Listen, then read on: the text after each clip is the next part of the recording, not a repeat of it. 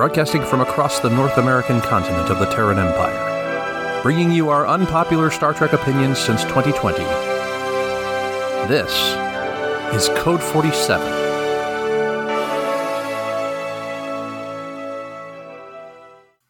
Returning again to your earlobes, this is the Code 47 podcast on the Secret Friends Unite podcasting network. Uh, we've been in a quandary. We've missed uh, two episodes. We had tech. We had tech issues in the first one. We had some further extending tech issues on the second one. Um, and Rich and I are returning um, to host with you with no further tech issues.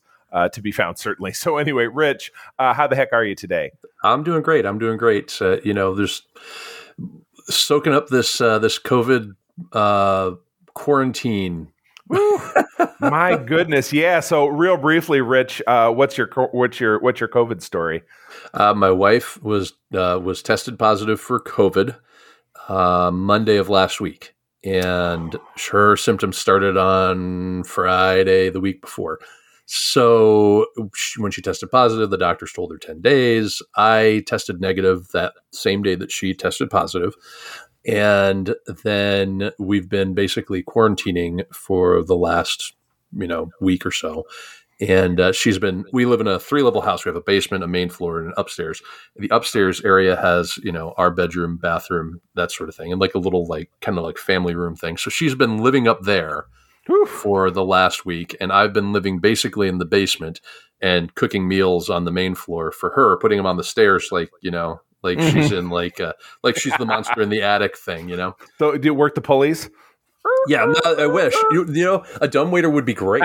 I would, I would, would love to have a dumb waiter right now, but it doesn't work. So yeah, right. We just don't have. There's no way to get it from the top floor to the bottom floor. So still had to do it manually, and then I'm sure you put on your hazmat, your your hazmat suit, your waiting suit, and get get get on out there and do that. So oh man, well, yeah. and, and, it sounds like things are starting to wind down. The quarantine's going to end, yep. uh, so that you guys can kind of go back to normal. So that that's tough, and uh, it, it is and especially since you guys, you know, you guys were both vaccinated and everything was up to date, but just proved that, you know, proved that in the, you know, in this day and time, it's still so very dangerous. Yeah, I mean, not even that. we are vaccinated, but we also take like massive amounts of precautions. We're still sanitizing. We're still wearing masks everywhere that we go, even though we're vaccinated. We, you know, we believe in being part of the solution, not part of the problem, right? Right. So exactly. It's it's one of those things where you know, if I were to have contracted it, and even if I didn't get sick, I wouldn't want to put that on somebody else, you know, least gotcha. of all my my kids, but you know, like anybody else even you know? Exactly. even strangers that i don't know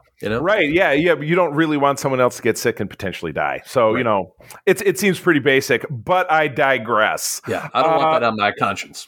no doubt no doubt about it. So we're going to do a little change up this week. We're going to uh, jump and talk about the news first uh, we're going to dip into the next segment of Lower Decks next. And then we have uh, a great segment uh, in Infinite Diversity talking about an all time classic from Deep Space Nine. So, uh, first and foremost, I'll grab this first story since, Rich, I know that you are not quite the aficionado of Star Trek Enterprise because the episodes that you've watched have been kind of because of of our recommendations. I think we've done a few here and there, and yeah, i have watched the first season and the you watched the first season. Okay, yeah, gotcha. Yep, yeah. That was back when we were doing the big chunks of the seasons. The big chunks, right? Yeah. Exactly. So I, I, watched the first season of Enterprise during that period. Now, of course, I need to get back to it, which I suppose I should have done in the quarantine. But you know, I was right. busy with Spider Man at that point. So I know I understand. Yeah, you mentioned to me that you were catching you were catching up on Spider Man, and I actually read a couple recently myself because I used to subscribe, and then I transitioned back to Marvel Unlimited, and so now I'm trying to catch up. And I think I'm about to start the latest arc is the the Chameleon conspiracy or something. I was about oh, to jump oh, into that. That one's boring, but then there's this sinister war arc that comes. Yeah, it right. took me a while to get through that that that chameleon conspiracy bit, but then the the the sinister war thing bang up, man. I loved it. It was fantastic. It's all My leading goodness. up to Nick Spencer's last issue. oh issue. man, we're giving you a little taste of, of the comic book love that you you would also hear on over on Secret Friends. So yeah, there you well, go. Go listen you, to Secret Friends. There you go. Listen to Secret Friends. There'd be a lot more comic book talk than just here. But no, this first this first story actually hits on the fact that t- today when we're recording, September 26th, obviously 2021. There, Rich, I dated us. Sorry, but it's relevant. Uh, is the is the 20th anniversary to the dot of the launch of the Star Trek Enterprise series back in 2008. and one. I believe it was a Monday night show because you know how the calendar obviously rotates through, but I seem to remember it was like a, it was like a Monday show, uh, and I was very eager for it. I mean, I had been a watch it and record it. Uh, Star Trek viewer since high school. Uh, when I didn't do it, my, my mother very graciously did it for me back at home when I was away at school. Uh, it was a, it's a running joke between Todd and I. Um, but uh, this was a show. But by this point, I was out in the real world. You know, I had a job and all this different stuff. But I was still super duper dedicated to watching this. And I remember earlier in the spring that year, we got oh, here's going to be some of the characters. I was super excited about it. So, you know, the show debuted. The first episode is called Broken Bow in reference mm-hmm. to the um, the for you know one of the very earliest episodes uh, or uh, scenes in the episode about a, a Klingon who crashes his escaped craft in a cornfield in Broken Bow, Oklahoma, and things kind of go nuts from there. So I love the first episode, less the super over sexualized part of the decon chamber. Rich, I'm sure you remember what yeah. I'm talking about. yeah that was very and it's funny because this this blurb that we're looking at is uh, is a, an interview with Scott Bakula, who of course was the star of the show as Captain Archer, talking about uh, how wrestling with the network uh, was challenging because something like that decon chamber where you had scantily clad both women and then later on men seems very networky. You know yeah. what I mean? Particularly back yeah. in that day, it's very gimmicky. It's very look at me, um, and, it, and it's just not very Star Trek. You know, Star Trek doesn't doesn't overly sexualize, or at least past TOS, well. past TOS. You know, I mean, it's not it's not quite so. You know, I don't want to use an expression that would express what I'm thinking about, but I think you know what I mean. It's not quite that painting it in that fashion. Uh, well, I mean, I, am looking at Deanna Troi and Seven of Nine, but sure. Other than that, probably not. You're right. Yes, exactly. But other than that, but yeah, there just seemed to be a lot on this show that's you know trying to appeal to that, which eh, you know he yeah. refers to a lot of a lot of corporate corporate wrestling that he had to do, mm. um, and then uh, yeah, so the show, and again, I know someday, Rich, I'm sure you'll get around to it. Uh, had kind of an uneven first season, had yep. a pretty uneven second season. And then, you know, 9 11 hit at, at, you know, just prior to the beginning of the first season. And what this article goes on to talk about, this interview with Scott Bakula, is how that shaped and colored things that followed within the series. And again, season one and season two, there are a lot of your just run of the mill, like it's lather, rinse, and repeat kind of Star Trek stories. But yeah. when they get to the end of season two, they they bring in a very on the nose 9/11 comparison with an, an, alien race known as the Xindi that sh- that sends a probe to Earth. It fires yeah. a laser beam uh, into the planet's surface, cuts this big swath of destruction, and many many million people die. And then the Enterprise has to go on this hunting mission to find mm-hmm. them, and, and and the hunting mission takes all of season three.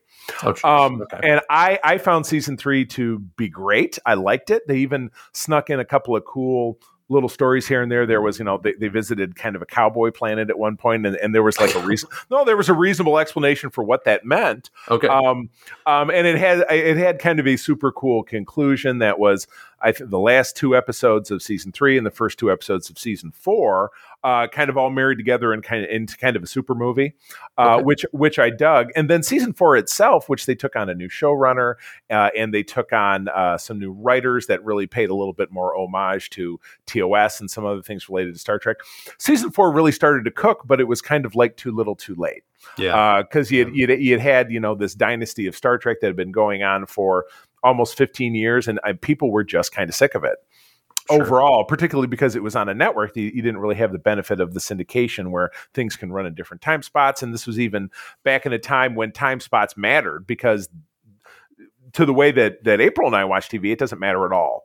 Right. Um, it's right. just you know, it's it's it just you watch stuff when you want to watch stuff. So um, I enjoyed the show, but yeah, definitely what this article is talking about is that that nine nine eleven obviously really painted the craft uh, of what they did in in season three, and I find it to be very watchable. Again, I watched it. Uh, I watched it from the jump. I also have kind of these Star Trek covered glasses that I, I see things generally in a pretty favorable light. Um, but I can definitely tell you that I understand why the show got canceled, and the first two seasons were were very much lather, rinse, and repeat. You don't have a story sure. that that you say to me, "Hey, Charlie, what's your favorite story in the first half of season two? And I can't. Right. I might be able to answer that. Uh, like I might try, yeah. But as far as kind of regular run, it's a show that a lot of Star Trek fans that I bump into, just you know, online or certainly when we do when we do uh, comic cons and conventions uh, for the fan club that that we just don't bump into. Yeah. Um, so where um I mean, wh- where do you sit with any of that? You've seen the first season. I've seen the first season. I I think the main reason why I didn't watch Enterprise when it first aired is because of 9/11. Um, we have we have a lot of family in New York. Like my Mhm. whole family comes from New York City, Manhattan Right. specifically, and you know that was a, that was a that kind of changed the way I viewed things. Do you know what I mean? Like it Yeah. changed the way it changed the way I chose to be entertained, I guess. Mm-hmm. I don't remember watching anything after 9/11 until probably December or January of the of of the last half of 2011 or 2001 and Mm-hmm. 2002. And I think that's I think that's why I didn't pick up on this because I had been Okay. I'd watched Voyager, I'd watched um, TNG, I'd watched original. I hadn't watched DS9, which we Right. talked about, but which is of course is changing. But but I mean that coupled with the the look of the show to me not jiving with where things would eventually go with TOS kind of put me off of it. And now that you know, now hearing what you're talking about with season three, it sounds like kind of a ham ham-handed way to handle a reaction to 9/11. Yeah, here we go with Ham-handed, like- again They were with the ham hands Yeah. again. yeah, again with the ham hands. Yeah, so so I mean, I, I'm I'm still going to watch it. Obviously, I want to watch it. I want to kind of see how that was handled. I think that I think that as a nation, you know, the United States spent a lot of time mourning what happened and reacting to it with our art, right?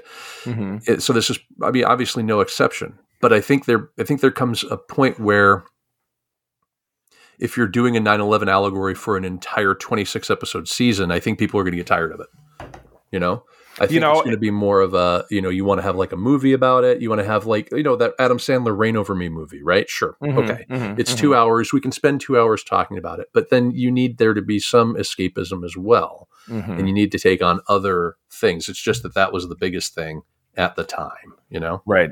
Very So, true. Very true. it's still i mean it still is very large in our in our national psyche so right, and and and and, and understandably, probably always will be. So I, I Mm-hmm. completely get it. So.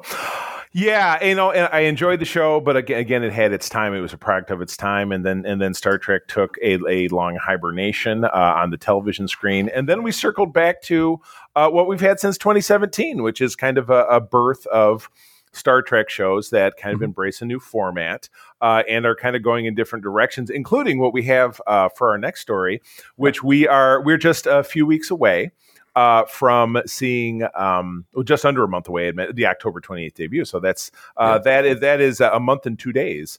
Um, since I already mentioned when we're recording, um, but of the uh, yeah, of, of Star Trek Prodigy, which is going to be available uh, on the Nickelodeon brand over on Paramount Plus. Right. Uh, and we did get some kind of fun character posters. So we're seeing uh, the character uh, of Dal. Uh, this is the USS uh, Protostar crew, and again, I don't know if this got lost in between that we talked about. Um, you know, there's been a trailer out there now. We've got a better look at the sh- of the ship. Um, But yeah, we've got we've got character posters now of of Dal, who's Brett Gray, uh, Gwyn, who is uh, Elena uh, er, Ella Purnell, uh, Zero is Angus Imrie, uh, Jankom Pog is Jason Mantzoukas, one of my favorites. Uh, so I'm kind of say you've got Murf and uh, D, D. Bradley Baker, who kind of stole the show in a lot of ways off that panel, just doing his voice work. My God, over on Star Trek Day, it was crazy. Yeah. it was, cra- it was crazy stuff. So, um, uh, Rok-Tahk is uh, uh, Riley uh, Alec was. Uh, oh my God, I can't say this name. She's the daughter of the guy who was a Taco Bell dog. Alec, help me out here, buddy. i let me see if i can find the name in the thing here Uh, in the first period, Ella Quasari. er, Oh my gosh, I'm so I'm embarrassed. I feel like it's on the tip of my tongue. alice rocky Alice Rocky, thank you. Oh my gosh. Uh, and then naturally the uh, holographic version of our own Kathryn Janeway, Kate Mulgrew. So my my space baby mama my you're, you're so she she's she's that as to the uh, uh, as to what Aaron always had to say about uh, Anson Mount. Yeah, like This Kathryn Janeway. Yeah, uh, Kathryn Janeway, circa Voyager. Man, I loved her. There was something Would- about would- a woman in command, man. would have made your uh, would have made your sci-fi hall pass list if there was such a thing. I would So- have made her coffee every day.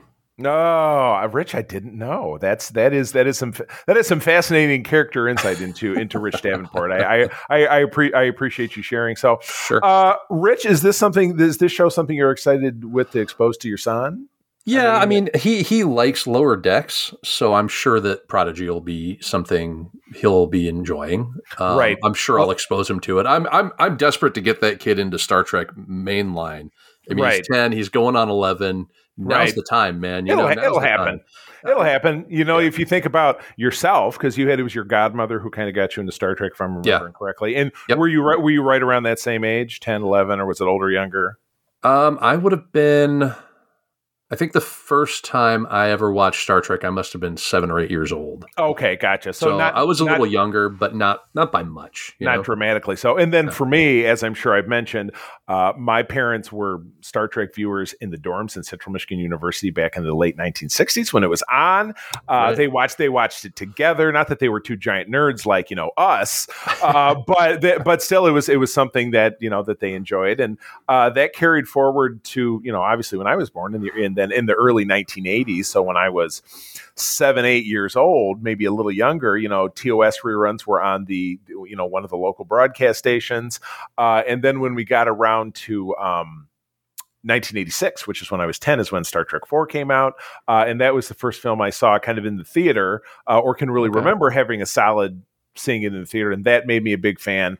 And then, you know, the the subsequent fall is when is when I was 11 and in junior high is when uh, TNG came on. And then at Sure. that point, it was it was kind of all over for me. So, Yeah. um, so yeah, so we're we're talking in that age range of what you described between like seven and eight and like 10, 11 for me. That Yeah. that kind of puts him smack in the middle. And then this again being a Nickelodeon program can skew even younger. So it's it's it's smart marketing, and I I get the feeling you'll end up being successful. You know, get, get, so. get- getting so. him into the mix. So I think what they might need to do at some point is make a young adults Star Trek show that's not animated. Make something like my, my Miles likes to watch like live action young adult shows now. okay, So if they did something like that, I think it's over at that point. I think he's got. I think they've got him. They've kind of Yeah. pushed him over the edge. Yeah, exactly. Understood. He Gotcha. teeters. So now I have a question about Prodigy. What I- Sure. I thought the ship. I thought the ship was the Voyager. I thought it was like the Voyager F or something like that. I, I I I mean it is it's not because it says Right. right here whatever it is. I am I'm very interested to see how they coordinate the setting because time wise it's supposed to be maybe a couple of years after lower decks which as we know almost immediately follows nemesis putting it at the year 2380 2381 and this is supposed to be 2382 or 3 or 4 okay. um, but this looks like a very advanced ship that has crashed on a planet in the Delta Quadrant still, and uh, when it gets found, Kathryn Kathryn Janeway is a hologram on there. I have a theory that literally just popped into my head okay. in in watching Voyager, and see if you can remember this. Once Voyager through the uh, the Pathfinder array gets regular contact with Earth in season six, season six Yeah. and season seven, Yeah. they're getting regular data packets from Starfleet, and one of the one of the mess one of the uh, bleh, no no no you know what scrap that go all, go even further back you remember when actor ray wise guessed it as an alien that tried to dupe the crew and, and dump them into the borg by faking his ship as being Yeah. a starfleet ship Yep. Yep. well, he did that by taking this corrupted data stream and and making it sound like they found a way for them to get home if they jump on the ship. Or when the data stream said, "Sorry, we can't find a way to get you home, but we have uh, three deep space vessels." On their way to you, and if you're successful, they could coordinate with you. I could be mixing the two together, but at some point, it was the same admiral character, Admiral, not Admiral Hanson, but Admiral such and such. You saw him in a bunch. Of, you saw him in a few different episodes. Said Yeah. we've got a couple of ships that are going in your direction, and you should be able to connect with them in maybe 10 years. So here's Charlie's theory. One of those ships crashes on some weird planet, sits there for 10 or so years, and then these aliens find it. And Janeway happens to be the hologram that's on board. How does the Janeway hologram get on board? Well, Starfleet put it there. I mean, they they programmed it there uh, before it, you know, left the Alpha Quadrant. Oh, I, I, I don't know. We'll we'll see. We'll, we'll see. I just literally it just kind of I thought I thought of those three, two or three ships that are on their way to the Delta Quadrant, and Yeah. one of them gets lost or whatever, or they finally you know, or maybe they don't get very far at all because Voyager gets home, you know, a couple seasons later or whatever. Right. Uh, but but one of them got lost and crashed on this planet, and then gets found. So I I, I, I just. There could be a million different explanations. That'll Yeah. that, that that would be I would say the thing I'm the most curious about. Yeah, definitely. I I, I want to know. It's it doesn't even. It's not the same class as Voyager either, is it? No, no, it's a different. It's obviously a Star Starfleet looking ship because it's got you know it's got the saucer section, it's got the two engine nacelles, and it's got the engineering hull that just very much looks like the vast majority of Starfleet ships. So Right. yeah, it's it's totally Starfleet, but yeah, it's not uh, it's not not Voyager. It, it could be that would make a heck of a lot more sense, but you know, kind of here I mean, we it's are. it, it does have that Voyager Arrowhead saucer, right? That, that, Right. Uh, that's um, Enterprise ki- D, the kind of the- Enterprise E one, right? Yeah, yes, I think so. I would have to go back and study it, but I, I mean, I'm excited about this uh, about this you know concept. I really do want to know how it got there. It That'll does be- have an NX de- designation too. Oh, which would make it an uh, an experimental vessel like the like the Excelsior was in Star Trek Right. Three, or like the Defiant was the whole time that it was around. So Yeah. yeah. Totally. Huh, okay. All right. Well, uh, things to be solved in 32 days. Um, but in the time in between, uh, final story is we have some images. Uh, for, and this is this is just a little this is just a little snippet. Uh, we have some new images that showed up on Twitter within the last week or so uh, that are some different video and different stuff from Star Trek Picard, and it's looking like. Uh, you know, you remember what we saw from the trailer that uh, Q shows up and he says, "You know what? I want to give you something fun to do, so I'm going to go up and screw up history back in the year." I read this. They they, they set the, the current day segment of it in 2019 as opposed to 2021, so that COVID is not a part of it. Ah, nice. No, I'm serious. Isn't that? Isn't that? I mean, that's smart, right? I mean, that is smart. Yeah, yeah. that actually you know does make sense but you know kind of scrolling through some of these images it looks like they've done a they're going to be giving us back you know some very traditional uh 24th century um uh, kind of style, the old, you know, the old L, uh, uh, the LCRS or the LCARS colors that you would see on all the panels. This look, they Yeah. even look, look brighter and a little bit more vibrant. But um, as you scroll through this, you're getting a lot of um, you're getting a lot of clicks and uh, you know uh, uh, homages. Like uh, you know, they're in a bar and there's a sign that says Arcanus Lager, which is a planet, which is a Klingon planet that they fought about in DS9. Uh, the old the old boatswain's whistle, which I think is pretty cool. And uh, yeah, just a lot of stuff that is very, you know, TNG ish. And then you have a weird alien trying to eat his uh, bagged lunch at, at the bottom of this last one. So Good old craft services. The the that thing here, the uh, that that neon sign, they're saying that's from the that's from the bar in Star Trek Three, where McCoy gets or McCoy approaches that uh, that one backwards talking alien. Right, exactly. Well, which would make sense because I think the while the episode did get, or while the planet got a mention in DS9, I believe it got a mention obviously back in TOS because otherwise how would it have shown up? Or maybe true. it's maybe it's just this much of an Easter egg that this was the only that the first and only appearance of it before DS9 was this weird sign in uh, in Star Trek Three. So that's a question for Memory Alpha because now I'm Yeah, yeah. now now I do want to know. So uh yeah, and we are seeing Star Trek Picard in February, I believe was the too long, too long. That's we're seeing we're seeing it in a period of too long. Yeah. Um, but the thing is, the time will will absolutely fly by. I promise you that much. That's true. We do have like the holidays, and you know, I know. and then it'll thi- be. Of course, Picard will keep us nice and warm during the Great Grape East February. So No, I was born in February. That's my birth month, and people always people always crap on it. But you know what? I don't I don't really blame them. It's okay. Um, my son was born on February fourteenth. So Oh, that my my you. my son, uh, my my late son, uh, that was also his birthday. Um, Oh. Uh, Miranda's little boy also has that birthday. So that is Oh, cool. uh, that's a killer birthday day. So I will I will always honor Valentine's Day as a birthday. I think that that's awesome. nice. Yeah. I love it. So well, cool. Well, let's uh, let's segue into talking about Star Trek Lower Decks and. Uh, I will admit we have not had a lot of great things to say about this show uh, in its in its sophomore season. Um, you know, and we've been in agreement that it's become pretty. I, I hate to use the expression because it's too corny. It's become kind of sophomoric uh, and Yeah. image and immature uh, in its season two. But uh, let you know what? Let's jump into this season. Uh, you know what? I've been doing way too much talking. So, Rich, do you wanna you wanna drive the boat for a little while and talk about this episode? Sure, sure. Yeah. So this uh, this episode has uh, Boimler and um, Mariner. Mariner. They're stuck on a planet with a megalomaniacal um, robot or a computer. Mhm. Um, Ag- Agimus, is it? yes. yeah. I believe so. Yeah, B- uh, played by Jeffrey Combs. Oh, you know, I, if I can interject, I Yeah. am, um, and I had, I don't know if I was talking to you about this or I was talking to somebody else, but I said, I am so embarrassed that at watching this at like 5.20 in the morning, because April night, we get up early because the cats get us up, the dog has to go out, and we're like, we're Sure. up, we're going to watch our morning show. I had a feeling he was coming on. I knew he was coming on. Watched this whole episode, and all I was thinking was, why is that voice so familiar? I'm so, so embarrassed. But you know what? I'm also a, pain, a painfully honest person. I'm, I'm coming out. I'm, I'm laying my sins out on the table. Um, that uh, that I, I can't believe I didn't know it was him. But anyway, please go on. That's okay. No, no. They, yeah, I, it took me a little while to figure out who it was too, and I actually had to go uh, and research it a little bit because it was bugging me too. I couldn't. Oh, place it. good. Well, the, yeah, misery loves company. Thanks Misery. Loves Company. Yeah, absolutely. So they they are trying to figure out a way to get off the planet because their communications have been destroyed. Uh, they don't have any water. Meanwhile, the evil computer is trying to get them to plug him into the mainframe on the shuttlecraft that they were on. Was it a shuttlecraft that they were on? They they were on a regular shuttlecraft. I mean, it looked Yeah.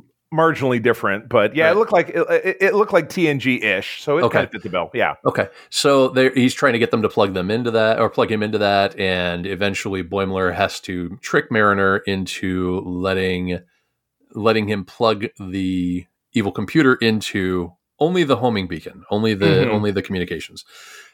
And while this is all happening, the chief engineer is that the chief Yeah. engineer? Okay, He is, yeah, and his name is oh my god, I'm not going to remember his name. it doesn't it's- really matter. Come on, Right? Okay, Billups. His Let's name is honest. Billups. Okay, his name Billups, is okay. Billups. All right. So he it turns out he actually is um a member of a species that or it's they're human, right? Are they human? They're just a bunch of humans that like to cosplay? Humanoid, yeah. It's. I mean, they're okay. you know, and for, for all we know, let's just it could just be a Federation colony, and that yeah, they're Yeah. all they're all cosplayer Ren Fair types, and so Re- they have yeah, a- Ren yeah, the Renfest ship, the ship of Renfest basically. the ship right? of Ren. That that sounds like it could be a great episode name. I'm, There you I'm go. gonna I'm gonna make a note of it. Keep talking, please. Okay, so the his mother, the queen of these people, is trying to get him to assume his rightful place as the next king, the next ruler. But to do this, he has to have sex, and of course, he's not doing that. He has been a virgin for his whole life, and he plans to be a virgin for the rest of his life. They trick him.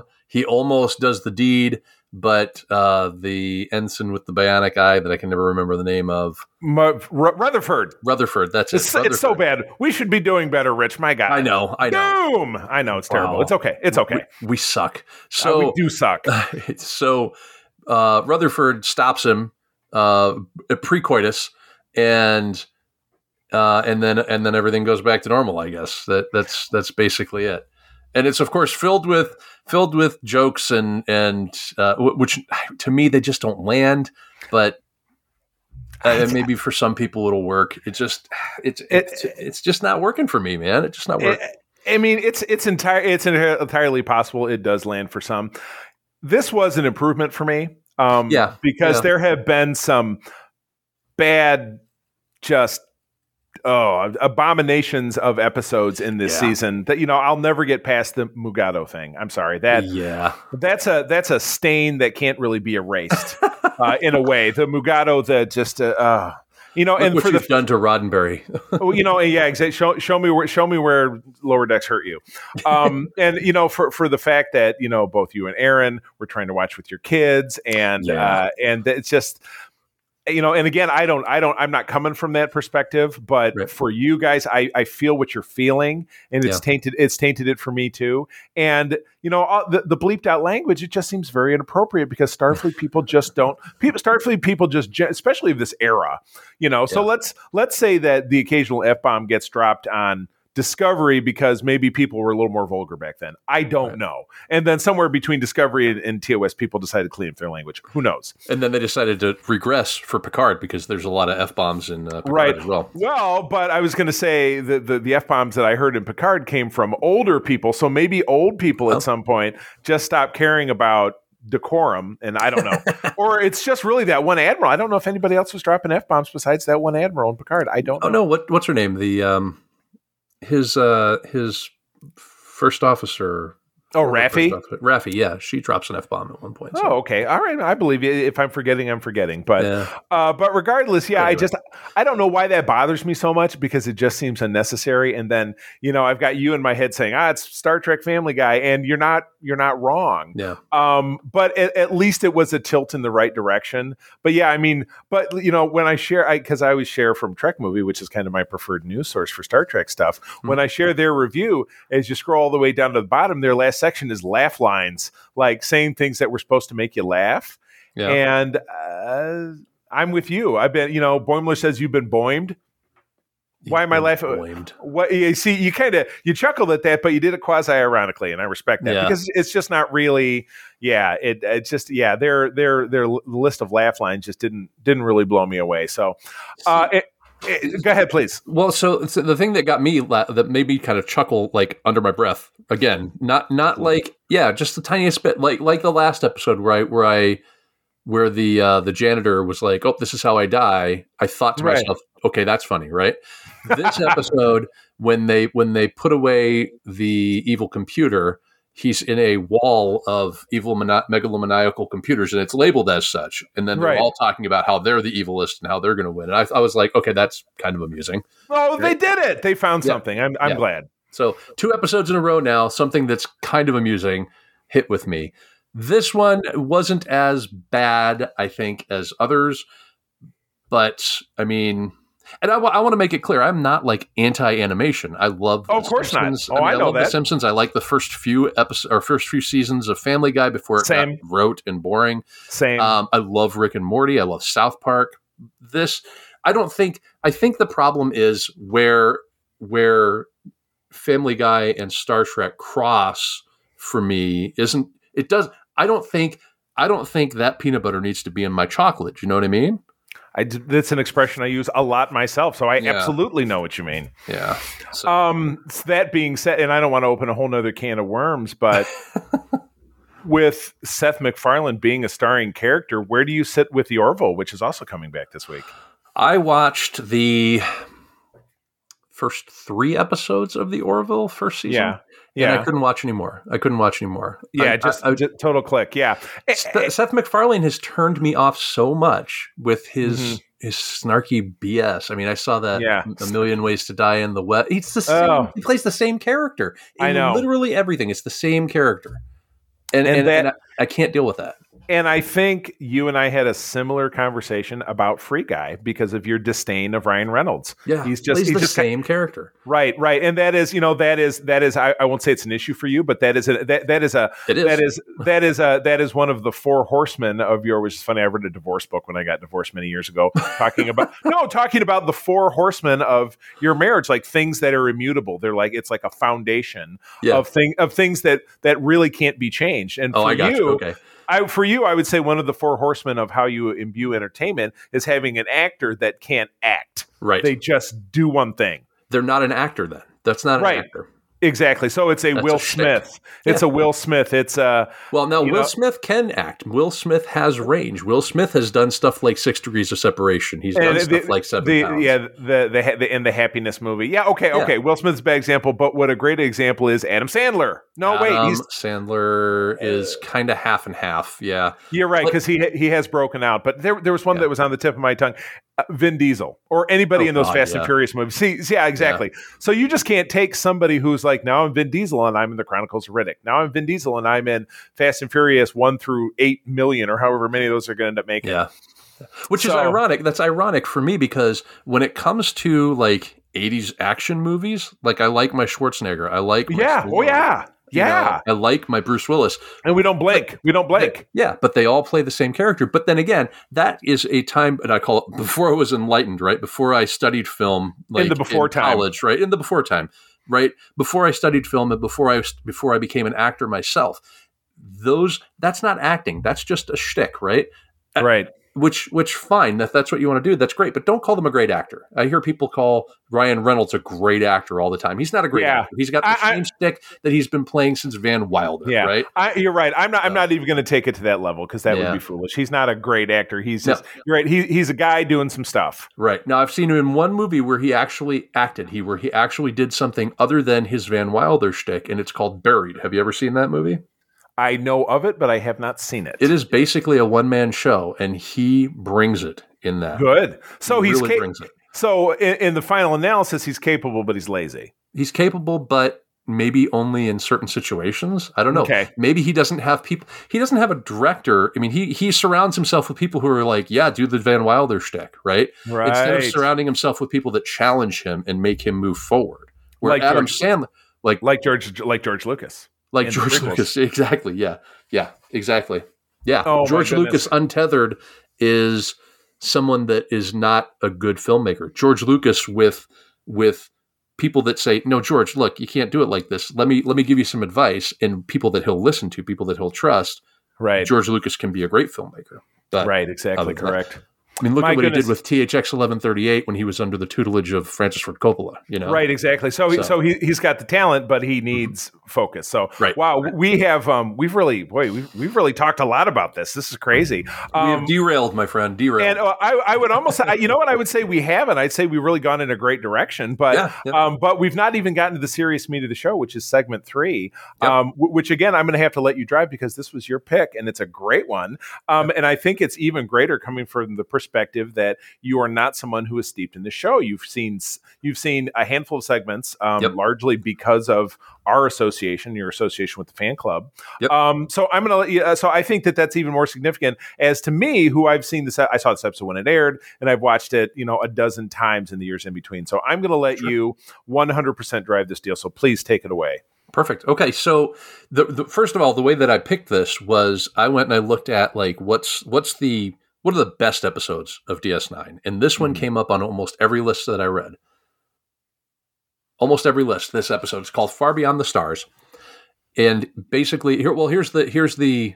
oh, Is this from Memory Alpha? Is that yeah, I did. I, I gave you a link, Okay. and then the top paragraph is the top is the summary from Memory Perfect. Alpha. Okay. So, uh, experience a vision or experiencing a vision from the prophets, Sisko sees himself as Benny Russell, a science fiction writer in the 1950s who struggles with civil rights and inequality when he writes the story of Captain Benjamin Sisko, a black commander of a futuristic space station. So, one of the reasons that I picked this is because a lot of this hasn't changed, right?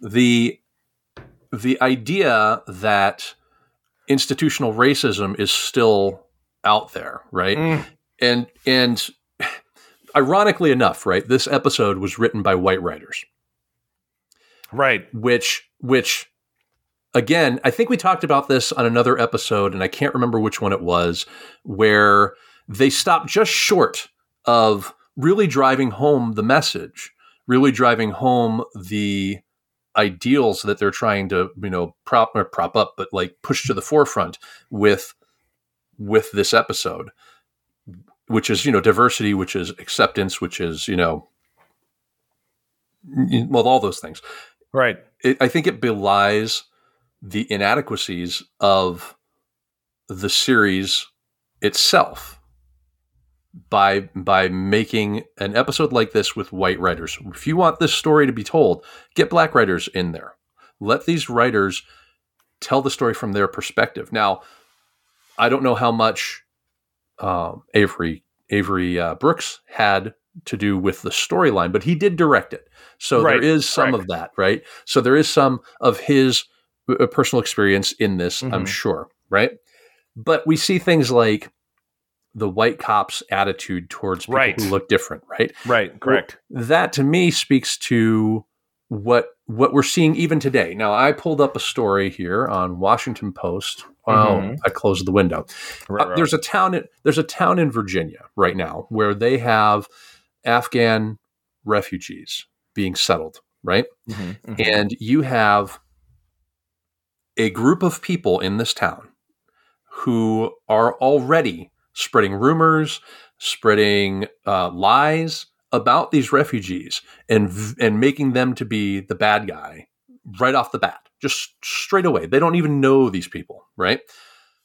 This is kind of what's happening with these these white officers. They assume that because Benny is a black man, that he is up to no good. Mm-hmm. They don't believe that he could be writing for whatever, right? Right, exactly. R- writing for that magazine.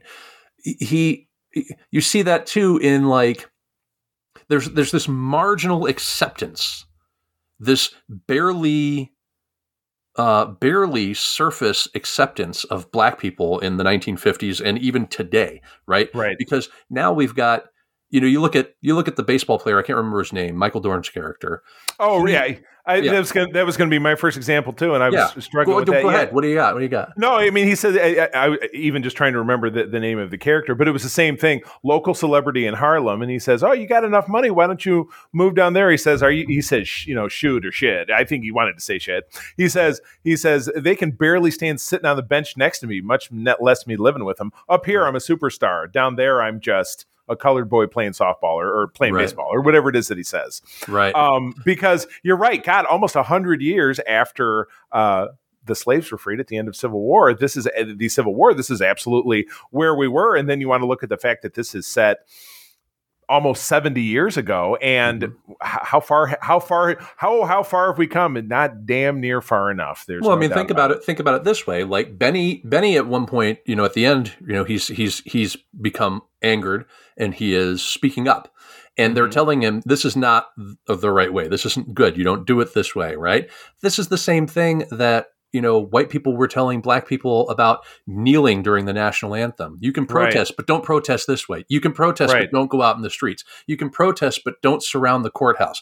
Look, you've been telling people what to do for so long.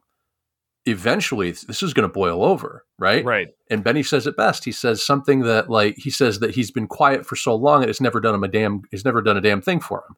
Right. And he's right. He's right.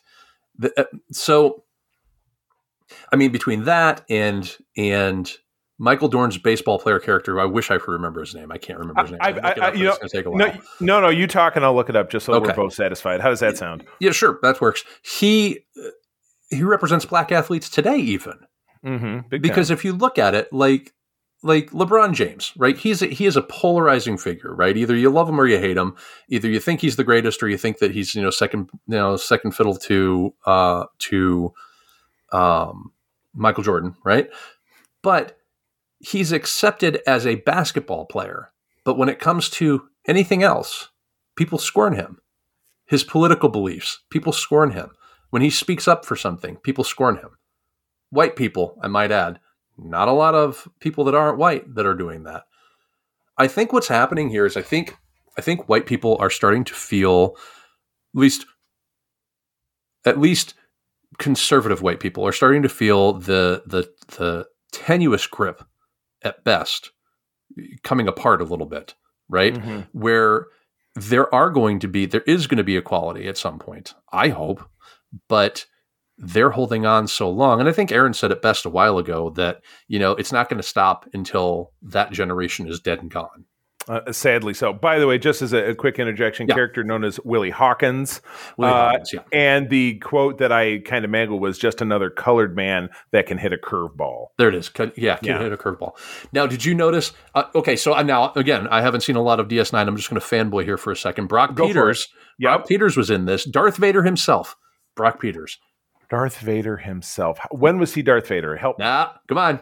You know. You got to know. You don't know? Uh, Empire Strikes Back radio play? Yes, uh, actually, all three of the radio plays. Yep. Okay, good. I, honest to God, listened to one of those on the old radio set in the house I grew up in in Grosse Pointe, Michigan. I Beautiful. remember turning that on. Um, no, Brock Peters uh, is Joseph Sisko, Ben Sisko's right. dad, who we see in a number of episodes. Also, Admiral uh, Cartwright from and know, also Admiral yeah. Cartwright. So yeah, yeah, a lot of ups and downs. The, the, the late Brock Peters, great actor, and, yeah. And lo- loved all loved his contributions to, uh, to Star Trek. But yeah, this had a great cavalcade of bringing in uh, all of the regular characters in various roles, some of which are very mm-hmm. much uh, caricatures, like, you know, Armin Shimerman's character was very much a, a Jewish caricature of the time. Right. Uh, you right. know, uh, uh, uh, Rene Auberjonois' character was very much a caricature of that type of individual at that Yeah. time in history. Though I can't I can't really pin it down if that was a racial or ethnic or just the fact that he was a cranky old white guy. he I'm was a sure. he was the cranky old white guy who just didn't he didn't want to stand up for anything. Right, exactly. He didn't Yeah, he didn't feel very good about what he did, but right. his response to it was to get angry. His Right. response was to, you know, to, you know, just piss all over Benny, basically. Right. Well, and he said it best. He says, you know, take your story or, you know, blah, blah, blah, this, this, and that, or put it in a drawer for 50 years or however long it takes for the human race to become colorblind. So basically, you know what, this, th- this is not my fault. I can't do anything about it. It's just the way it is, which I believe is an exact line that he says. Yeah. And yeah, exactly. I'm not the one to take a stand. I don't care. You Mhm. know, I'm an old guy. I'm in the twilight of my career. This is a Right. di- rinky dinky little magazine. I just this is this is not worth me losing my job or upending anything over. It's of me, you know, upsetting the apple cart. It, it's not me. It's not. It was a hashtag. It's not me. Right, exactly. And her and and uh, Armin Shimerman's character calls him out and calls him a coward, which is true. To- You- absolutely. if you don't if you don't pick a side, you're siding with the oppressors, guys. I hate to break it to you. If you don't pick a side, you are siding with the oppressors. right. That's Exactly. just that's just the truth. well, and you and you said it early on in our episode when you were just talking about you, you know you and you and Jen and COVID. You you guys are what, do everything you can to be part of the Mhm. solution, not the problem. Yep. And it's it's it's the exact same thing. Yeah. The one other thing that really hit me hard in this was Jimmy's death and the resulting beating of Benny.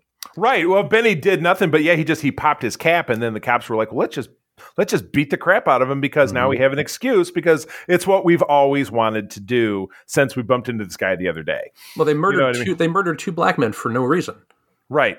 and they're Right, walk. They'll walk, of course, be- in, in, within the confines of you know their their their characters, their universe, you know, yes, universe exactly. or whatever. They'll walk because Right. number one, it's 1950s. Although it didn't, it wouldn't matter if it was 1950s or 2018, right? It's they'd still walk. They murdered two black guys for nothing. He had a weapon. He had a he had a crowbar. He was trying to break into a into a Uh, car, Right. and that does not merit a death sentence, right? Right. and then- exactly. Uh, well, they didn't murder two. They murdered one and beat up the other, right?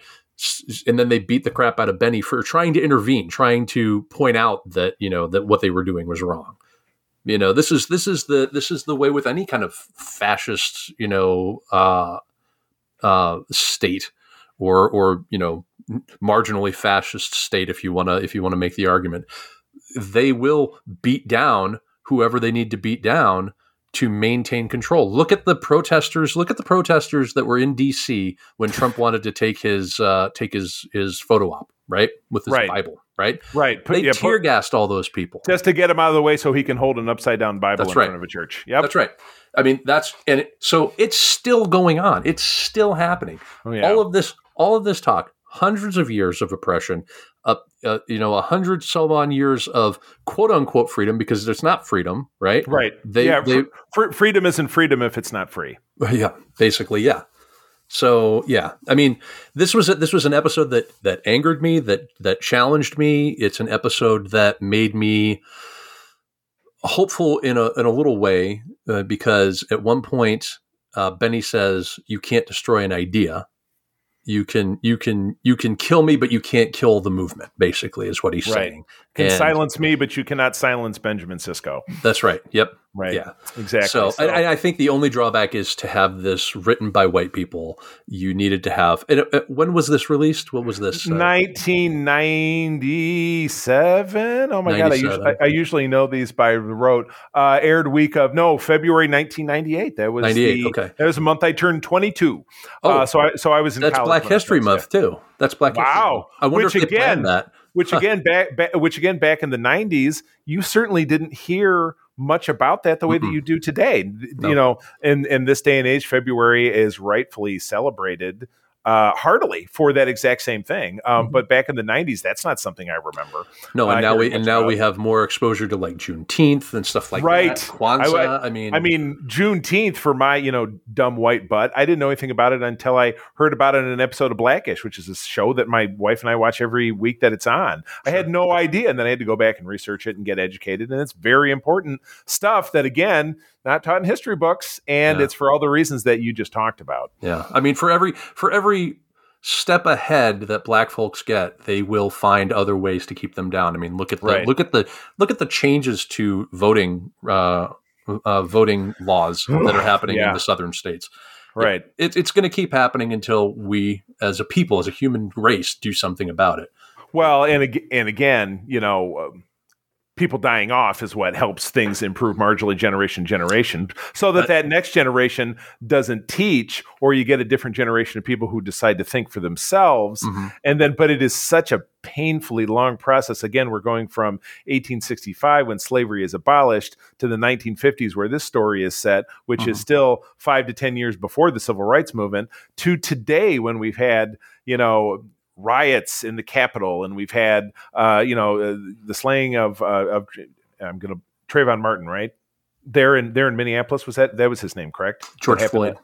George Floyd, who was Trayvon Martin, was the kid who got shot a few years ago, years earlier, for by a cop in Florida for just wearing a hoodie. I apologize for screwing that up. Yeah. Um, but yeah, we're still seeing that kind of thing, and justice is justice being served in a lot of ways. I won't say it doesn't matter, but it doesn't it doesn't bring people back from the dead Mm-mm. that had no business dying or being essentially being murdered. Yeah. Um, so Yeah, our- George our- Floyd. George Floyd was murdered over an, an assumed intentional passing of a counterfeit note.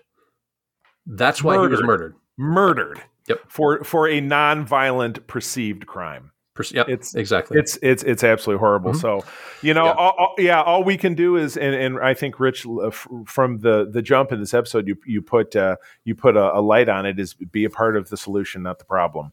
Just yeah, I mean, just try to not be a pos every day and treat and no and just and treat people well and Yeah. try to you know if you have children try to educate them but just be a good human being Mhm. um and and and do what you can to get involved if you have an opportunity to be involved absolutely. I mean, this requires us to be helpful and not hindering. You know, yeah if if black people are ever going to get anywhere, they need people like you and me to use our privilege hmm to help facilitate that right one way or the other.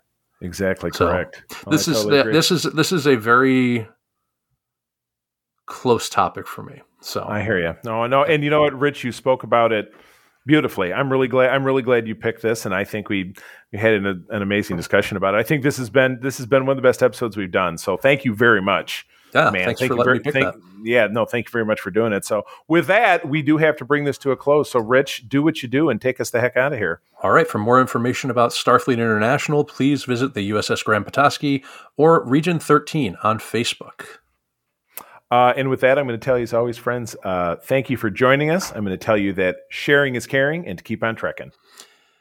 And be a part of the solution, not part of the problem, guys.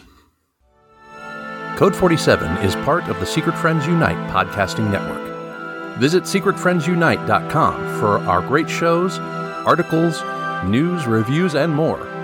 Secret Friends Unite podcasts are available on Apple, Google, Spotify, or the podcast platform of your choice. If you would like to be part of the conversation, visit our new Discord server, or join us on Facebook, or follow us at Secret Friends U on Twitter. Please subscribe to Secret Friends on YouTube, and don't forget to visit our merch store at teepublic.com. Just search Secret Friends Unite. Thanks for listening.